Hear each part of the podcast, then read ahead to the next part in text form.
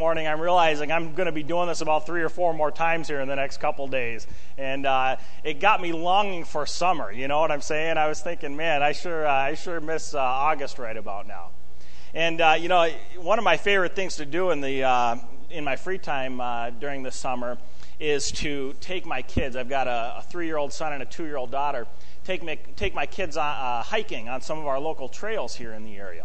And uh, one day this past summer, I took my kids on a hike along the river over in St. Croix Falls. And uh, we were walking along this dirt path, and uh, beautiful day. We were enjoying the scenery outside.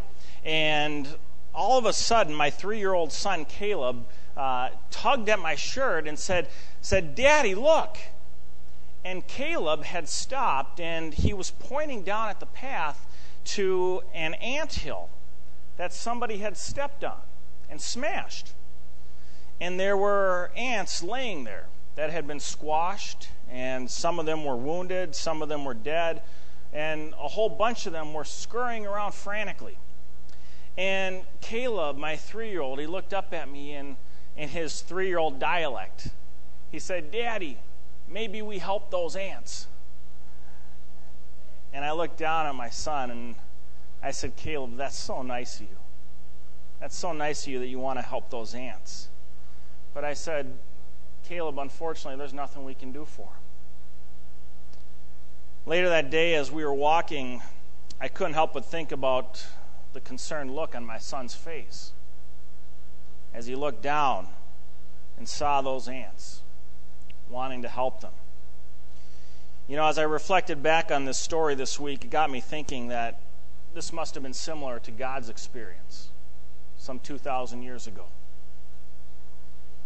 You see, 2,000 years ago, God looked down upon a world that He had created, a world that He loved.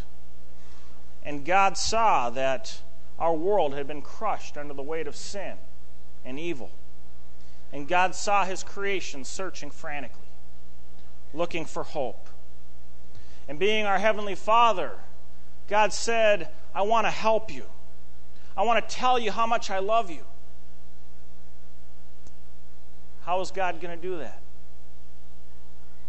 God said, I will become a man, and I will live like a man, and talk like a man. And by my life, you will know what I am like, and you will know my love for you.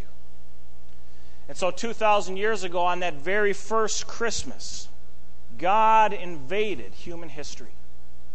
The greatest event that ever took place.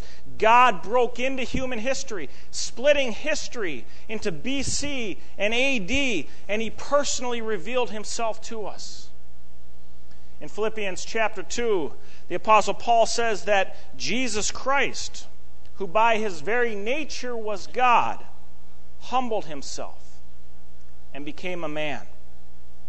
And He did this so that men and women might truly know who God is and have their lives reconciled to Him. You know, friends, I'll never forget the excitement 10 years ago. You remember what happened 10 years ago? Almost a week from now, 10 years ago. Remember? Y2K, right? You remember Y2K? I remember watching New Year's Eve, Y2K, fireworks going off in every capital city of the world Tokyo, Beijing, Sydney, Moscow, Paris, London, Sao Paulo, Buenos Aires, Washington, D.C., Mexico City, fireworks exploding in every capital city in the world. Friends, what were we celebrating? We were celebrating 2,000 years for only one reason we celebrated because the entire world could not escape the reality that 2,000 years ago something happened to radically change human history. That history had been split into BC and AD, and God had invaded human history and had become a man. The Gospel of John describes what happened on this first Noel, the first Christmas. In John chapter 1, verses 1 through 4, we read In the beginning was the Word, and the Word was with God, and the Word was God. He was with God in the beginning. Through him all things were made. Without him, nothing was made that has been made. In him was life, and that life was the light of men. John goes on in verses 10 through 14 to say, He was in the world, and though the world was made through him, the world did not recognize him. He came to that which was his own, but his own did not receive him. Yet to all who received him, to those who believed in his name, he gave the right to become children of God. Children not born of natural descent, nor of a human decision or a husband's will, but born of God. The Word became flesh and made his dwelling among us. We have seen his glory, the glory of the one and only who came from the Father, full of grace and truth. The Word became flesh and made his dwelling among us. In this passage, John uses the Greek term logos, or the Word, to refer to the coming of Jesus Christ.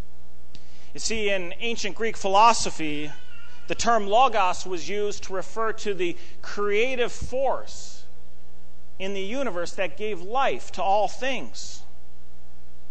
But the ancient philosophers never identified what or who the Logos was. They rightly understood that the universe must have had a creator, but they never knew who that creator was. And here John tells us the answer to the mystery of the Logos. He says that Jesus Christ is the creator Jesus Christ is God and the source of all life. And most significantly, John tells us that the Word, God, our Creator, became flesh so that we might know with certainty who God is and how we can have a relationship with Him. The apostle Paul explains this truth further in Colossians 1:15, where he declares that on that first Christmas, the invisible God. The invisible God made himself visible. Paul says that Jesus Christ is the visible expression of the invisible God. But what does that mean? Well, friends, it's just like right now as we sit here in the sanctuary. Right now, all around us, our television shows, movies, sporting events, Rudolph the Red-Nosed Reindeer, It's a Wonderful Life. They're all around us right now. We can't see them, but they're here. And I tell you what, friends, if we had a little black box here this afternoon called a television set, and if we were to attach an antenna to that television set, plug it into a power outlet, and hit that power button, what would happen? Suddenly, the invisible would be made visible. And you see, the Bible says that Jesus Christ is the visible expression of the invisible God. God, who is Spirit, wanted to reveal Himself personally to us. And so Jesus Christ became the television set of God, the visible expression of the invisible God.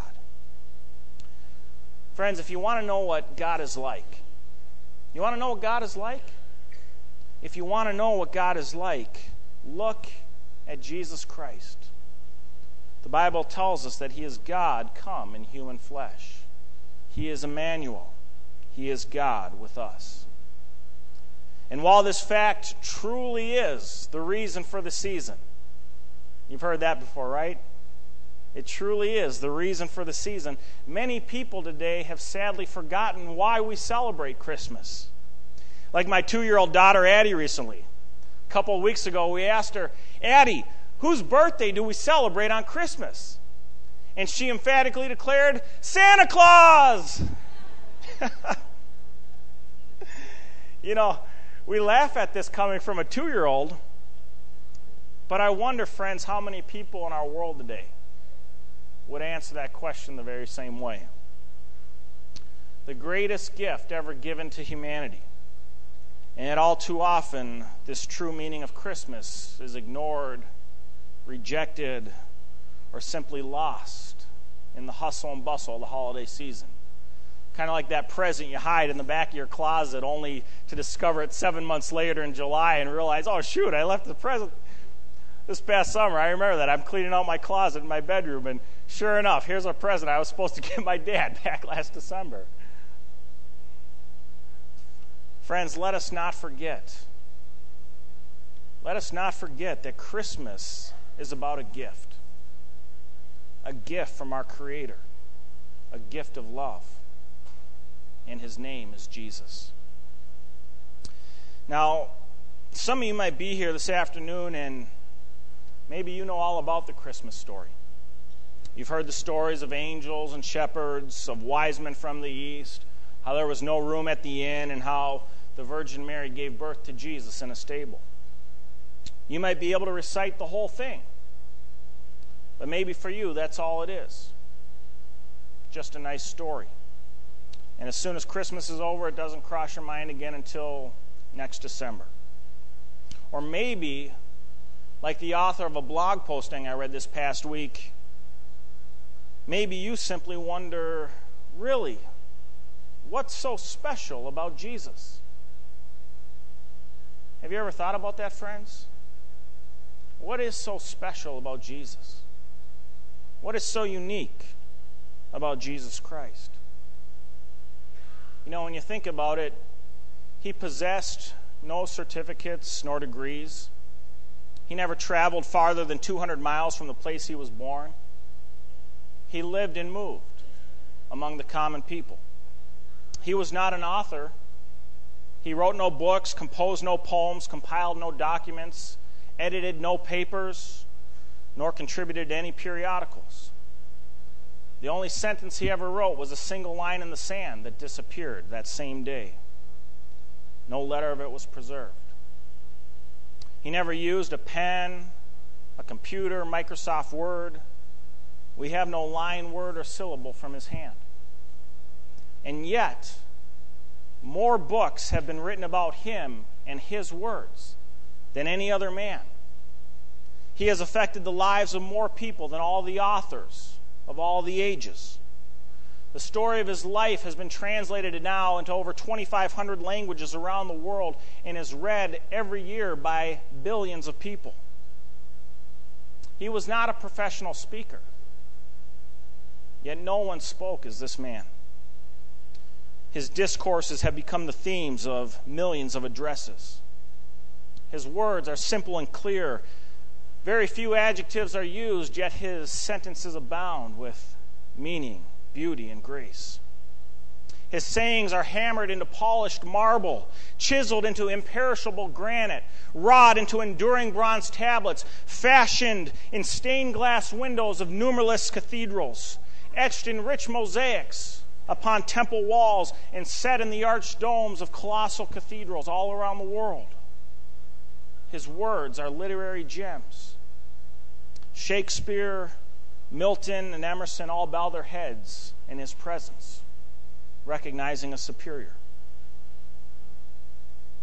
He was not a poet, yet he has inspired thousands of poets to utter their most sublime expressions.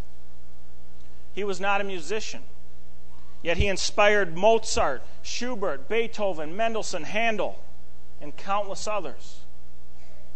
He was not an artist, nor a sculptor, nor a painter. Yet he was the inspiration for Raphael, Michelangelo, Leonardo da Vinci, Hoffman, and so many more. He was not a lawyer, yet he knew the law, he interpreted it, and he applied it to the relationships that should prevail among men and women. And he himself became the fountainhead of righteousness. He was not a doctor, yet he healed the sick, opened blind eyes, unstopped deaf ears, cleansed the leper, and even raised the dead. He was not a statesman. He never held nor aspired to official position. He did not delve into politics, but he did found a kingdom. He was not a general, yet he became the conqueror of the world. in war or in peace, in good times or bad, friends, it remains true that no single word grips the hearts of men and women like the name of Jesus. To say that history bears his imprint is putting it much too mildly. Lecky, the famous historian, speaks without exaggeration when he declares the simple record of three short years of Christ's active life has done more to regenerate humanity than any other influence that has ever been felt on earth. If any of you doubt this, just try and imagine what it would be like in this world of 2009 if suddenly the name of Jesus were torn from us, and with it, everything for which it stands. Friends, life is hard enough as it is. It would be intolerable without the message of Christmas. It would be unbearable without the song of Easter. You see, 2,000 years ago, God invaded human history. He came to reveal himself to us to demonstrate his love and to explain how we might find peace and hope and life and salvation. In that most famous Bible verse, John 3:16, we read, "For God so loved the world that he gave his one and only son, Jesus, that whoever believes in him shall not perish, but have eternal life." Jesus himself tells us in John 10:10 10, 10, that he came that we might have life and life to the full. And as we read earlier in John chapter 1, God promises that to all who receive him, to those who believe in his name, he gives the right to be called children of God. Are you a child of God tonight, friend? Have you placed your hope in Jesus Christ? If not, what better time than Christmas to receive God's most precious gift? And I'll tell you something else. If you're here tonight, friends, and you think your life is beyond hope, if you think that there's no way that God could ever love you, that your life is so screwed up and messy, God would never touch it. Friend, remember this. God came to us in a stable. The Son of God spent his first night on earth in a manger, a feeding trough for pigs and cattle, full of slime and slop and filth. Friends, God knows all about messiness. And He came into this world for messy people. And all of us have been tainted by the slime and slop of this world sin, evil, heartache, rebellion. God knows all about it. And yet He loves us. And He came. He came. Romans 5 8 says, But God demonstrates His own love for us in this. While we were still sinners, Jesus Christ came and he died for you and for me. While we were still sinners. Isn't it good to know you don't have to be perfect? God came for sinful people. What's even more amazing, friends, is that Christmas is just the beginning of this. Because Christ's ultimate demonstration of love came when he shed his blood on the cross as a sacrifice for our sins. Back in January of 2005, our nation witnessed one of its worst train crashes in history. A Los Angeles Metrolink train collided with an SUV, causing the train to derail and then strike another Metrolink train coming in the opposite direction. 11 people were killed and another 180 were seriously injured. For one of the rescue workers sent to the scene, this event left an indelible impression. Firefighter Captain Rosario had spent hours among the wreckage looking for survivors. And just when his hopes were fading, he heard a passenger from the train call out for help, saying that another passenger, there was a man trapped in the debris. Using the jaws of life, rescuers were able to free a man named John from the wreckage. And that's when Captain Rosario saw the message. While John was pinned under a train seat and other debris from the crash, he knew he was seriously injured. He was bleeding, and he was having trouble breathing, and he believed he was going to die. And so, with the little energy he had left, John wrote a simple message to his wife and kids on the seat he was pinned under. And he wrote it in his own blood. I love my wife. I love my kids, he printed, with the blood ink running out as he got to that second sentence. Captain Rosario discovered that message. And as he related that story to the news media, the firefighter choked with emotion. He said the fact that this guy in this situation had the amount of love he had for his family and for him to realize I'm possibly going to die here. How could any words explain it? He wrote, I love you in his blood. In a similar way, friends, God has communicated his love to each and every one of us with the blood of his Son, Jesus Christ. 2,000 years ago, God gave us a very special gift on that first Christmas when he gave us Jesus Christ. But God's ultimate gift of love was when he willingly allowed himself to go to that cross, to shed his blood as a sacrifice for our sins. 1 John 4 9 through 10 says, This is how God showed his love among us. He sent his one and only Son into the world that we might live through him. This is love, not that we loved God, but that he loved us and sent his Son as an atoning sacrifice for our sins. John 3:17 tells us that God did not send his son into this world to condemn the world, but to save the world. To save the world through him. And in 1 John 1 9, we read that if we confess our sins, he is faithful and just and will forgive us our sins and purify us of all unrighteousness. My friends, this is ultimately what Christmas is all about. As the angel of the Lord proclaimed on that first silent night 2,000 years ago I bring you good news of great joy that will be for all people. Today, in the town of David, a Savior has been born to you. He is Christ the Lord.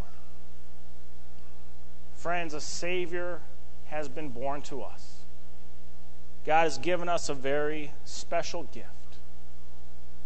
Have you received that gift? It's God's present to you this Christmas. Let's close in a word of prayer. Heavenly Father, I honestly don't know. I don't know if words can adequately express how much we owe you, the gratitude we owe you, the thankfulness we owe you for what you did when you sent your Son into this world. As our God, our Creator, who made us and loved us, who looked down upon this world and saw a world that had been so screwed up by sin and evil and heartbreak. And yet you were willing to come into the midst of this messiness, Lord to show us the way to life and hope and salvation. And more than that, you gave your very life on a cross, shedding your blood to demonstrate how much you love us and to forgive us of our sins. And we thank you for that, Lord. May we not forget that this Christmas. That that's what Christmas is ultimately all about an amazing gift from our Heavenly Father. Lord, I would be willing to bet that in a crowd this size tonight, there might be somebody here who is not sure that they have ever received that gift. Maybe they know the Christmas story, but maybe they've never made it personal for them. Maybe they've never embraced Jesus Christ for themselves. Lord, if there's somebody here tonight who needs to have a relationship with you, who needs to receive that gift, I just pray, God, that even right now as we sit here, that you might touch their heart, that you might inspire them tonight to call out to you. Even in the silence of their own heart, Lord, to call out to you and admit their need for you as their Savior. Father, I remember when I turned my life over to you. How, in just a simple prayer of, Jesus, I know I'm a sinner and I need you to be my Savior.